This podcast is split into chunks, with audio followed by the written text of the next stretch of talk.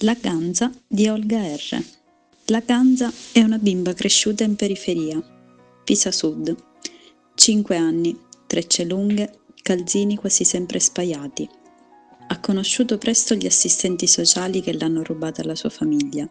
Si è chiesta a lungo perché. Poi si è abituata ad avere abiti più puliti, il corso di ginnastica artistica, l'odore di magnesia sotto al naso, la polvere bianca quasi sempre dietro le orecchie, tra i ciuffi di capelli che sfuggono allo chignon. La ganza ha vissuto la fame di chi a cena aveva solo legumi scatola precotti, mangiati direttamente dalla latta. La sua scalata sociale se l'è guadagnata impegnandosi, studiando e sognando il futuro che oggi si costruisce, l'università, lo sport, gli amici.